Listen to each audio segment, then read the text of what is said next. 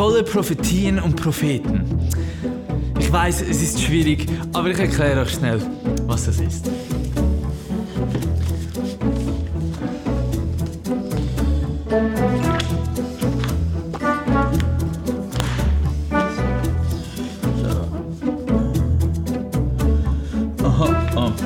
Ein Prophet ist ein Mensch, der die Gabe bekommen hat, Gottes Botschaften und Offenbarungen zu empfangen und weiterzugeben. Er ist ein Sprachrohr Gottes. Ja, wie beim Alphorn-Spielen. Äh, das Thema heißt die Prophetie der Bibel. Ich möchte ganz zum Anfang beginnen, den Überblick uns zu schenken. Es gibt ganz verschiedene Arten von Bibelarten. Sieht man es hier drauf? Der hat gar keinen Strom. Hier, gut. Also, es gibt die Geschichtsbücher in der Bibel. Das ist, man sagt, zwei Drittel sind geschichtliche Bücher. Es gibt die Poesie, das ist so eine blumige Sprache. Es gibt auch die prophetischen Bücher in der Bibel und auch die Briefe. Und heute möchte ich über die prophetischen Bücher in der Bibel sprechen. Die prophetischen Bücher sind ein bisschen so ganz, ganz nicht so einfach zu verstehen, was Gott effektiv meint.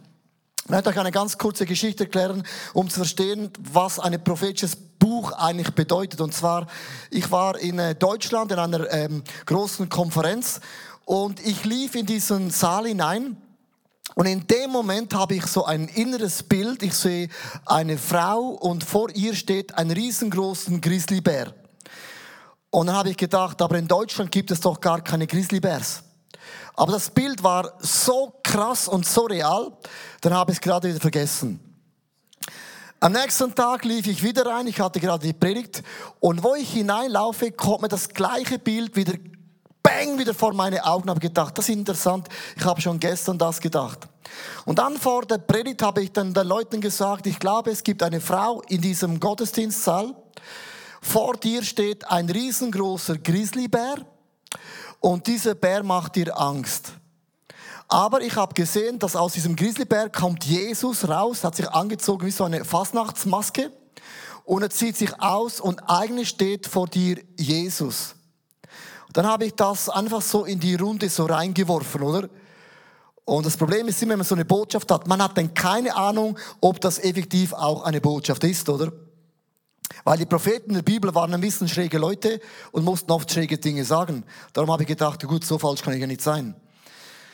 Nach dem Gottesdienst kommt der Mann und sagt also, also jetzt, Herr Bicker, also ich verstehe das nicht. Ich, ich habe mir die ganze Zeit überlegt, was bedeutet dieser Grizzlybär?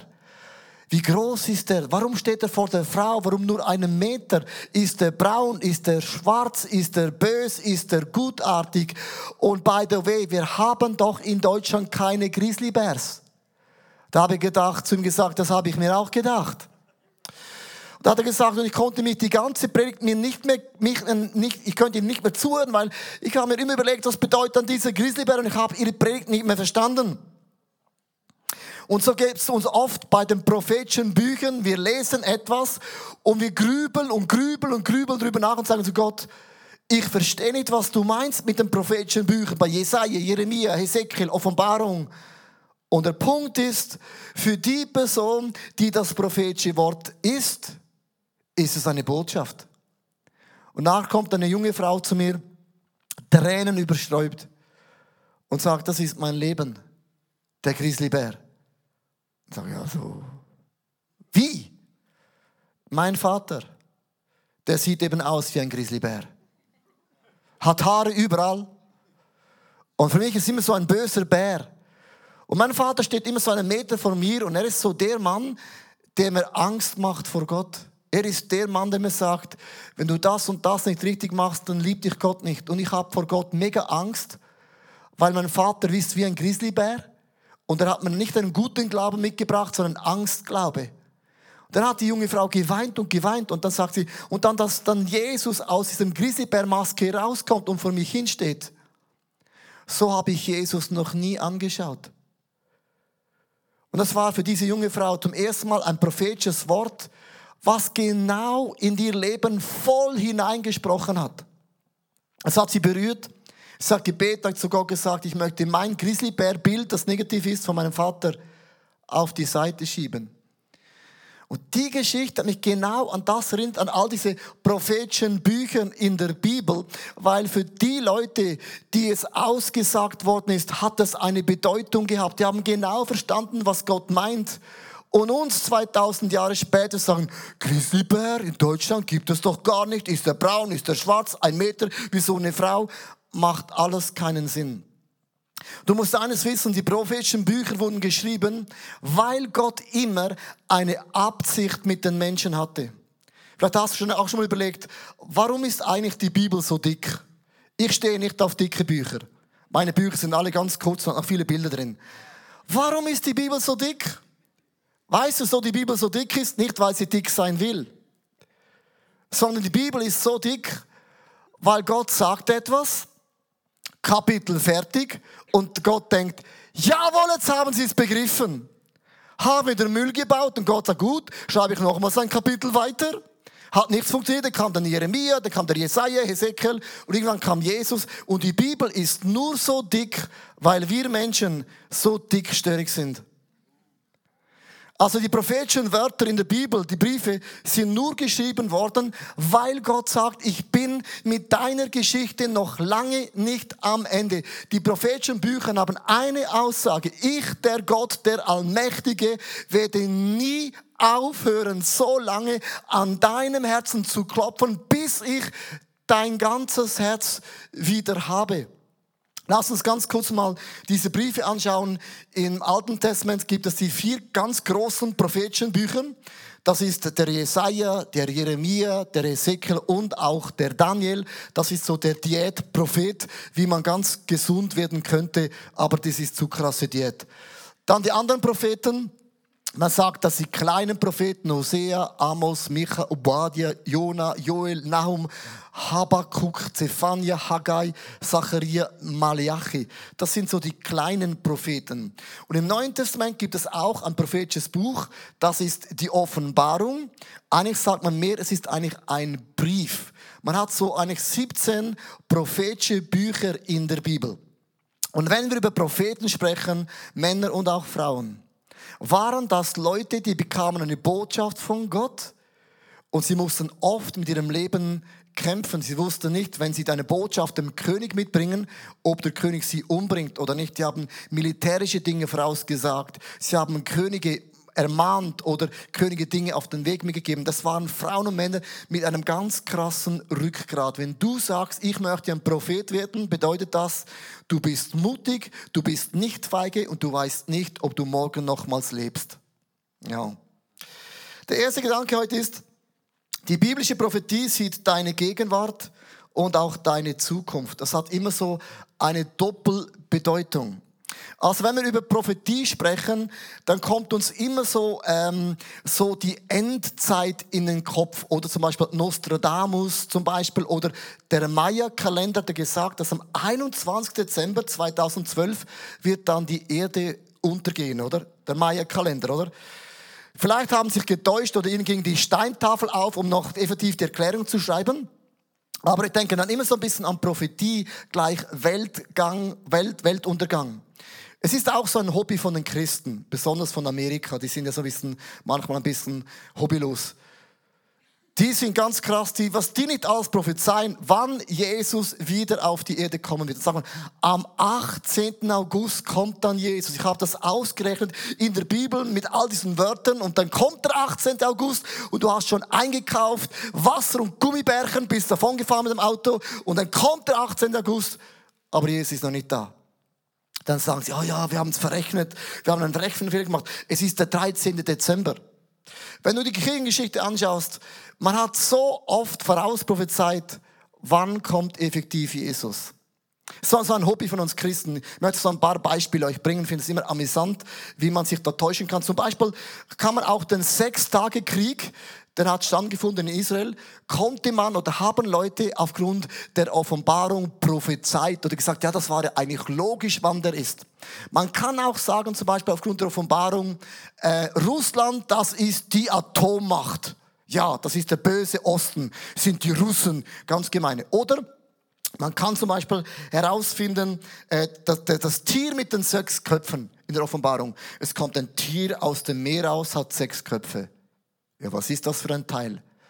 Dann haben Leute gesagt, das ist das G6, die G6-Staaten. Ja, dann waren es plötzlich G7-Staaten, aber dann ging dieses Bild nicht mehr aus, weil der hat nur sechs Köpfe.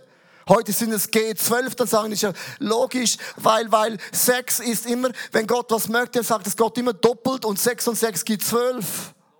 Ja.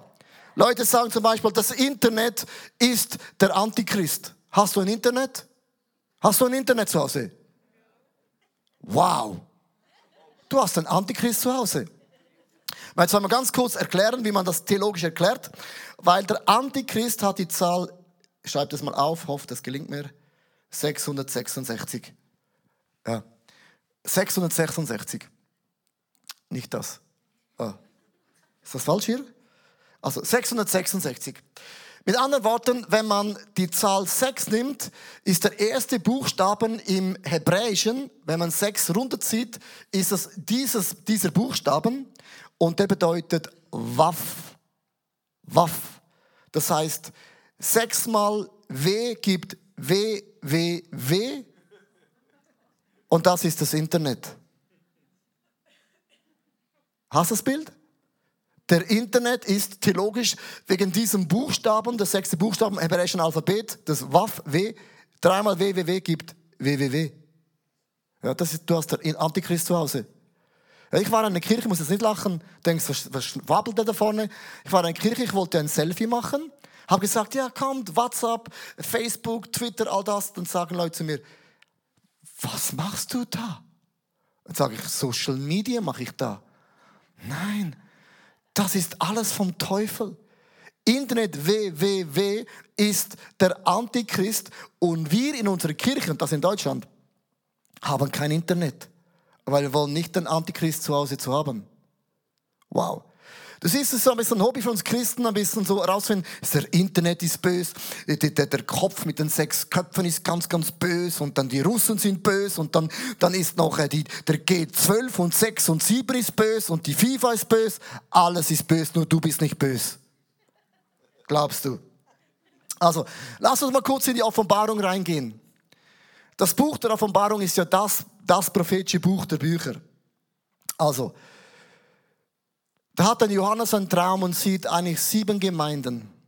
Ephesus, Myrna und all diese Gemeinden. Und es war die schlimmste Verfolgung, wo es jemals gegeben hat unter dem Kaiser Diokletian. Diokletian, der kam eigentlich wie aus dem Meer aus, so ein Senkrechtstarter. Und er hat sich auf das Ziel gesetzt, alle Christen umzubringen. Das war die schlimmste Christenverfolgung, die es jemals gegeben hat. Frauen wurde vergewaltigt, man hat Kinder sogar die Haut mit dem Messer abgezogen, man hat Leute verbrannt, man hat Leute geköpft, man hat Dinge gemacht, liebe Freunde, das kannst du dir gar nicht vorstellen. Die kamen dann in die Arena rein, zum Teil die Christen, sie wussten, am nächsten Tag werden wir den Löwen vorgefüttert.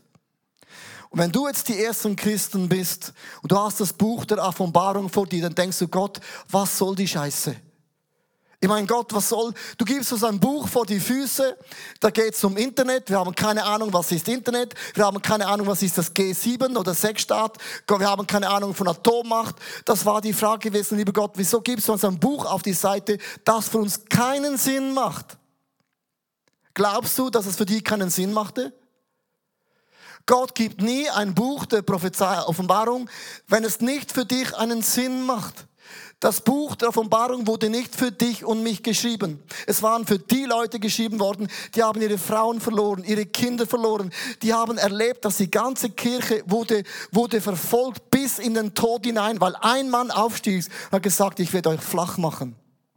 Die Christen, die in der Arena waren, haben das Buch der Offenbarung gelesen und sie haben jedes einzelne Wort verstanden.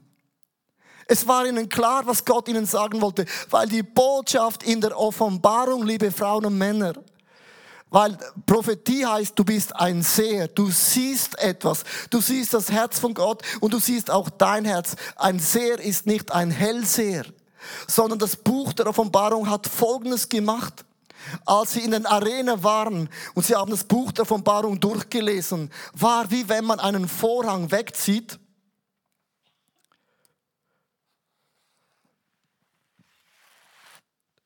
und du plötzlich wieder den Thron von Gott siehst. Die Botschaft der Offenbarung war für die ersten Christen gewesen, wir haben den Thron aus den Augen verloren, weil der, der auf dem Thron sitzt, hat noch immer das letzte Wort. Er ist das Alpha und Omega, der Anfang und das Ende. Gott ist der gleiche gestern, heute bis in alle Ewigkeiten. Für die ersten Christen hat das bedeutet, wenn wir weinen werden, wenn wir sterben werden in der Arena, hat dieser Gott uns versprochen, alle unsere Tränen abzuwischen. Dann hat dieser Gott uns versprochen, dass eines Tages es gibt keinen Tod mehr, es gibt keine Ungerechtigkeit mehr, es gibt keine Leiden mehr, es gibt keine Tränen mehr, es gibt nur noch ein Leben für immer mit diesem Gott im Himmel. Das war die Botschaft der Offenbarung an die ersten Christen. Nicht das Internet, nicht das G6, nicht Russland, nicht all das Zeugs. Es war eine Botschaft für Frauen und Männer, die nicht mehr durchgesehen haben. Wo siehst du in deinem Leben nicht mehr durch? Ist dann die Offenbarung so geil? Russland ist Atommacht. Bringt dir mega viel, wenn du krank bist. Internet, ganz gefährlich. Mega motivierend. Sondern die Botschaft der Prophetie ist immer, ich ziehe dir den Vorrang wieder weg, damit du Jesus siehst. Versteht ihr? Und in unserer Theologie geht das nicht rein. Ein Christ kann nicht leiden. Die Theologie gibt es bei uns nicht mehr. Hast du gewusst, vor 250 Jahren in der Kirchengeschichte war Leiden und Jesus nachfolgen war kein Widerspruch. Heute sagen Leute, wie kann ich an einen Gott glauben, der, der mich leiden lässt? Das geht doch gar nicht, weil ich bin das Zentrum des Universums. Ich. Vor 250 Jahren war das kein Thema der Kirchengeschichte. Es hat sich nicht widersprochen. Ich möchte euch ganz kurz mitnehmen in einen Gedanken, der ist mir letzte Woche so oft entgegengekommen in einer Konferenz. Es ist eben die Frage von Krankheit, von Heilung, von, von Leiden, all das Zeugs, liebe Frauen und Männer. Die irische Erweckung ist das beste Beispiel von gesunder Theologie. Die haben gesagt, es gibt eine dreifache Art der Heilung. Wenn wir beten, dann kann Gott sofort heilen. Wenn Gott aber nicht sofort heilt, war nie die Frage gewesen, die Person, die krank war, musste den Glauben haben. Nein, die Person, die gebetet hatte, musste den Glauben haben, dass sie gesund war. Heute ist es so genau umgekehrt. Das heißt, du hast keinen Glauben, du hast Sünde und der, der betet, ist fein raus. Das ist in der Kirchengeschichte etwas Neues. Sondern die Pastoren haben gesagt, wir haben die Autorität, wenn wir beten, werden gesund. Nicht die Person, die krank war, das Problem. Also, sind dann Leute nicht gesund worden, was auch immer der Grund war, haben die Mönche Medizin entwickelt. Medizin, Operation und Spital war überhaupt kein Widerspruch. Es hat sich nicht widersprochen. Auch das ist ein Wunder. Das heißt, Gott kann nicht heilen durch Medizin. Hat das Gebet nicht funktioniert, hat aber auch die Medizin nicht funktioniert, dann gibt es diese Box, wo ich sage, verstehe ich auch nicht. Und wenn man diese Box nicht stehen lässt in der Kirchengeschichte, zerstört dein Glaube mehr, als der Glaube uns etwas bringt. Und die Box, ich verstehe das auch nicht, haben sie eine dritte Sache gemacht. Sie haben ein, ein Spital aufgebaut, das gesagt hat, wir werden Menschen mit einer Krankheit, jetzt musst du hören, das Wort mit Würde, mit Würde in den Himmel übergeben. Wir übergeben die Leute mit Würde in den Himmel. Ich sage dir, Gott heilt immer. Gott heilt immer. Gott heilt sofort. Wenn es nicht macht, heilt Gott durch Medizin. Funktioniert das auch nicht, dann wird Gott dich heilen im Himmel, in der Ewigkeit für immer. Wir lassen immer die, den Himmel, die Ewigkeit aus, als wäre das etwas Uninteressantes. Der Himmel ist ein Ort, es gibt keinen Tod mehr, es gibt keine Krankheit mehr, es gibt keine Leid mehr. Das war die Botschaft der Offenbarung. Eines Tages im Himmel werden wir gesund sein für immer. Merkst du, wenn du diese Vision vom Himmel nicht hast in deinem Leben, dann fehlt dir das matchentscheidende Stück und theologisch hast du einen riesen Kopfsalat. Da werden Christen komisch, so komisch, dass der Glaube uns nicht mehr trägt, sondern der Glaube uns noch verflucht. Meine Frage ist, trägt dich der Glaube oder musst du den Glauben tragen? Das ist eine gute Frage. Traugst, trägt dich der Glaube oder musst du den Glauben tragen? Der Glaube trägt dich. Schau die Schwarzen auf den Baumwollenfeldern in Amerika. Achte mal die Lieder. Was haben sie gesungen? Entweder befreit uns Gott jetzt von der Sklaverei oder das Gesetz wird sich ändern. Und wenn wir hier auf dieser Erde nicht frei werden, dann soon and very soon we are going to see the King. Soon and very soon we are going to see the King. Wir singen die Gospellieder, verstehen die Botschaft gar nicht. Sie haben gesungen, wenn Gott uns auf dieser Erde nicht befreit, dann haben wir ein prophetisches Bild, dass eines Tages Gott im Himmel für immer bei uns auf dem Thron sitzen wird. Es heißt nämlich hier, es gibt kein No more crying there. Es gibt keine Tränen mehr there. Da. No more dying there. Wir werden auch nicht mehr sterben. Die prophetischen Bücher in der Bibel, Jesaja, Jeremia, haben eine Botschaft. Was auch immer deine Situation ist in deinem Leben. Gott ist ein Heiler. Er heilt dich jetzt, wenn nicht dieses Medizin, wenn beides von beiden nicht funktioniert, dann lasst uns den Vorrang wegnehmen und lasst uns die Ewigkeit anschauen, dass Gott noch immer auf dem Thron in deinem Leben sitzt. Es ist nicht ein Buch mit Kodexten, man muss kniffeln, man muss knobeln, man muss erraten und vielleicht bringen wir dann mal raus, was es ist. Es ist immer eine direkte Botschaft für das Leben. Der zweite Gedanke heute ist, die biblische Prophetie offenbart auch das Herz von Gott. Auf den ersten Blick sind die prophetischen Bücher mega negativ. Mega negativ. Ich möchte so ein Vorlesen, Amos 5, 21 bis 27 mega negativ. Über, übersetzt kann man sagen, Gott sagt, mich kotzt eure Gottesdienste an. Das wäre die richtige Überschrift. Ja.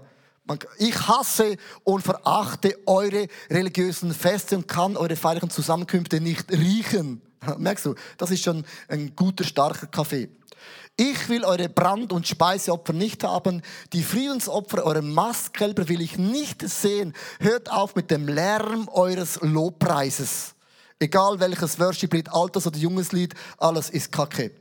Eure Anbetungsmusik werde ich mich nicht mehr anhören. iTunes gelöscht für immer.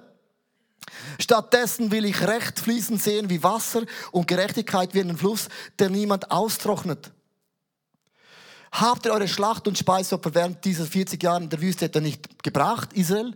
Nein, eure eigentliches Sinnen und Trachten galt eurer heidnischen Göttern, deinem König Sakut und deinem Sternengott Kevan, den Bildern, die du selbst gemacht hast. Deshalb verbanne ich euch ins Exil in ein Land weit von Damaskus entfernt, spricht der Herr, dessen Name Gott noch immer der, der auf dem Thron ist. Ist das ein positiver prophetisches Bild? Also, und jetzt ist hochinteressant, wie wir, die, wie wir Christen oft solche Bibeltexte auslesen, legen. Wir gehen oft davon aus, Gott ist ein strenger, ein böser, ein zorniger Gott. Aber ich habe eine Frage an dich. Wenn du zum x-ten Mal deinen Kindern das Gleiche erklärst und zum x-ten Mal deinen Kindern wirklich einfach alles verbocken, das man verbocken kann.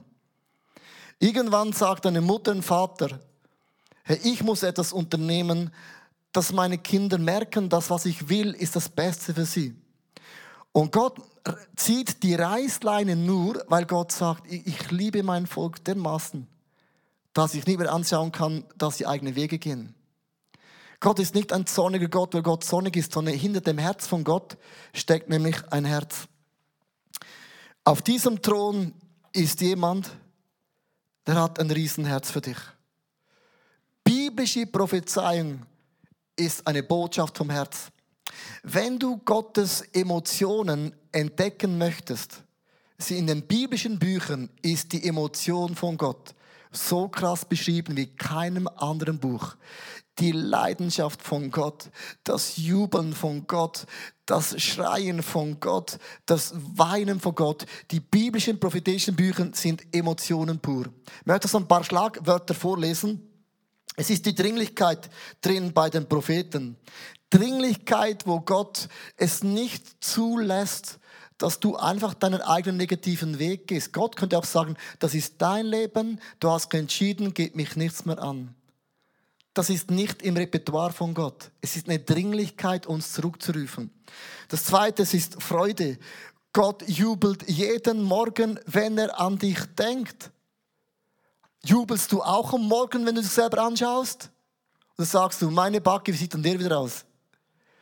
Gott jubelt jeden Tag über deinem Leben. Es ist das zwei dritte, auch der Zorn von Gott. Dass Gott so oft Menschen heilt, Menschen gesund macht und sind so haltstark und Gott sagt irgendwann, ich, ich, es bricht mein Herz. Das nächste ist auch eine Zerbrochenheit im Leben von Jesus. Jerusalem, wie oft wollte ich dich sammeln wie eine Henne in ihrer Küche, aber ihr wolltet nicht. Jesus hat geweint über Jerusalem, weil es hat nicht funktioniert, was er wollte. Du merkst, das ist Emotionen pur in diesen prophetischen Büchern drin. Das andere ist auch eine Ratlosigkeit. Ich habe alles versucht, sagt Gott, aber die Leute sind wirklich starrhälsig. Oder auch, sagen wir noch, und so weiter. Wenn du, und Schweiz tut es ein bisschen gut zu hören, dass Gott emotionell ist. Gott hat so krasse Emotionen. Und Gott ist emotional. Nicky Cruz, ein Mann, der war der schlimmste Gang, Gang in, in, in New York City. Der hat alles umgelegt, was man umlegen kann. Jetzt sieht er ein bisschen brav aus. Aber kein Polizeiofficer hat sich getraut, in diese Gang hineinzugehen in New York. Da war ein Pfarrer, David Wilkerson. Er ging zu dieser Gang hin und sagte Nicky Cruz, dieser Mann, er weiß eigentlich nicht, wer ich bin. Ich zerschneide eigentlich jede einzelne Person in tausend Stücke. Und dann sagte David Wilkerson, wenn du mich in tausend einzelne Stücke zerschneidest, dann wird jedes einzelne Stück dir sagen, Jesus liebt dich. Und das ist eigentlich die Botschaft von Gott. Gott sagt zum Alten Testament, im Neuen Testament, ihr könnt mich zerstückeln. Ihr könnt mich verspotten. Ihr könnt mich auslachen. Aber eine Sache werdet ihr nie hinbringen. Ich werde nie aufhören, euch zu lieben. Weißt du, wie viele Leute ich begegnet bin die letzten zwei Wochen? Die zweifeln an ihrem Leben. Du zweifelst an der Güte von Gott. Du verstehst die prophetischen Bücher von Gott nicht und denkst, liebt Gott mich noch in allem, was ich bin?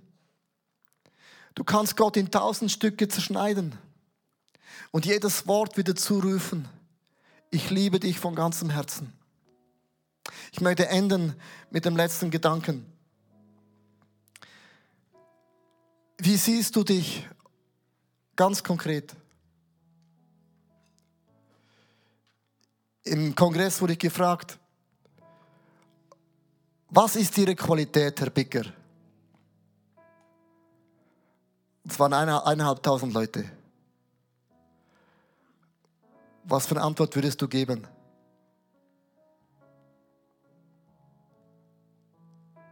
Ich habe gesagt, es gibt eine Qualität. Ich bin einfach schön.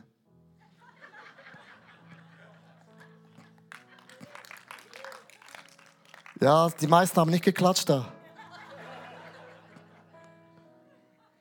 Die haben gedacht, was ist das für eine stolze Sau? Aber die, die nicht geklatscht haben, die haben Gott nicht verstanden. Ich möchte dich fragen, ist es so, dass Gott dich anschaut, am Montagmorgen sagt zu Gott, wow, look die Person an, die ist scheiße. Die ist uns misslungen, Petrus. Wie lange muss sie auf der Erde bleiben? 80 Jahre. Mach was, die müssen wir entsorgen. Entsorgt Gott dein Leben? Wie schaut Gott dich an, liebe Freunde? Wenn Gott dich anschaut, und das ist Prophetie in der Bibel, wenn Gott dich anschaut, jeden Morgen, dann jubelt Gott über deinem Leben. Das Einzige, was Gott sagt, ist, du bist wunderschön. Dass wir das nicht sagen können, ist der Beweis, dass der Teufel in uns wohnt, weil Vergleichen kommt vom Teufel. Weil der Luzifer, der Teufel war der beste Worship-Leiter. Er war hochbegabt. Begabung ist nicht das Problem. Er hat sich verglichen mit Gott. Wenn du dich vergleichst, dann sagst du, ich bin nicht schön. Wenn du dich vergleichst, sagst du, ich bin nicht intelligent. Wenn du dich vergleichst, dann sagst du, ich bin nicht gesegnet. Biblische Prophezeiung bedeutet, dass der, der auf diesem Thron sitzt, wie sieht er dich? Wunderschön, kunstvoll, gebildet, im Leib deiner Mutter. Du hast einen Gott, der ist stolz auf dich. Nicht ein Gott, der sagt, meine Fresse. Ich möchte dich fragen, wie siehst du dein Leben? Ich ende, bevor ich bete, mit einem Gedanken. Gott ist ein Ermutiger. Und diese Position, wenn ich auf den Knien bin vor diesem Thron, Ermutigung bedeutet, man kann es unterteilen in er und mutig. Er ist mutig, er drückt die Gesinnung von Gott in mich hinein. Biblische Prophezeiung ist, Gott drückt seinen Plan in dich hinein. Wie siehst du dein Leben? Ich bin stark, ich bin mega schön, ich bin so begabt, ich bin nicht arm, ich bin reich, ich habe Gott an meiner Seite. Gott sieht mich nicht als krank, als unfähig, sondern Gott verwandelt uns in das Bild, das er ganz am Anfang für uns schon hatte. Wenn du die äh, prophetischen Bücher liest, lies es mit dieser Gedanken. Gott ermutigt sein Volk in einer Situation am Ende vom Leben. Ich möchte heute enden mit einer Proklamation. Wir haben das schon oft gemacht. Und ich möchte auch heute das enden. Du kannst ganz kurz aufstehen. Ist ein bisschen mühsam aus diesem ganz bequemen Sessel. Tut mir immer ein bisschen leid, das euch zu sagen. Aber da müsst ihr jetzt durch. Lass uns ganz kurz prophezeien, was Gott in uns sagt. Es sind so Wörter, Gott, ich glaube heute, ich, ich empfange ihn in Anspruch. Deine Gunst in meinem Leben ist wirksam. Ich bin gesegnet. Lass uns das zusammen machen. Es ist gut, von vorne bis hinten. Ich sage den Satz vor und sag diese biblische Prophezeiung aus über deinem Leben. Also, wir sagen, Gott, heute glaube ich. Ich empfange und nehme in Anspruch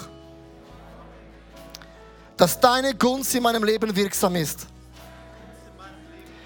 Ich bin gesegnet. Ich bin siegreich und nicht ein Opfer der Umstände.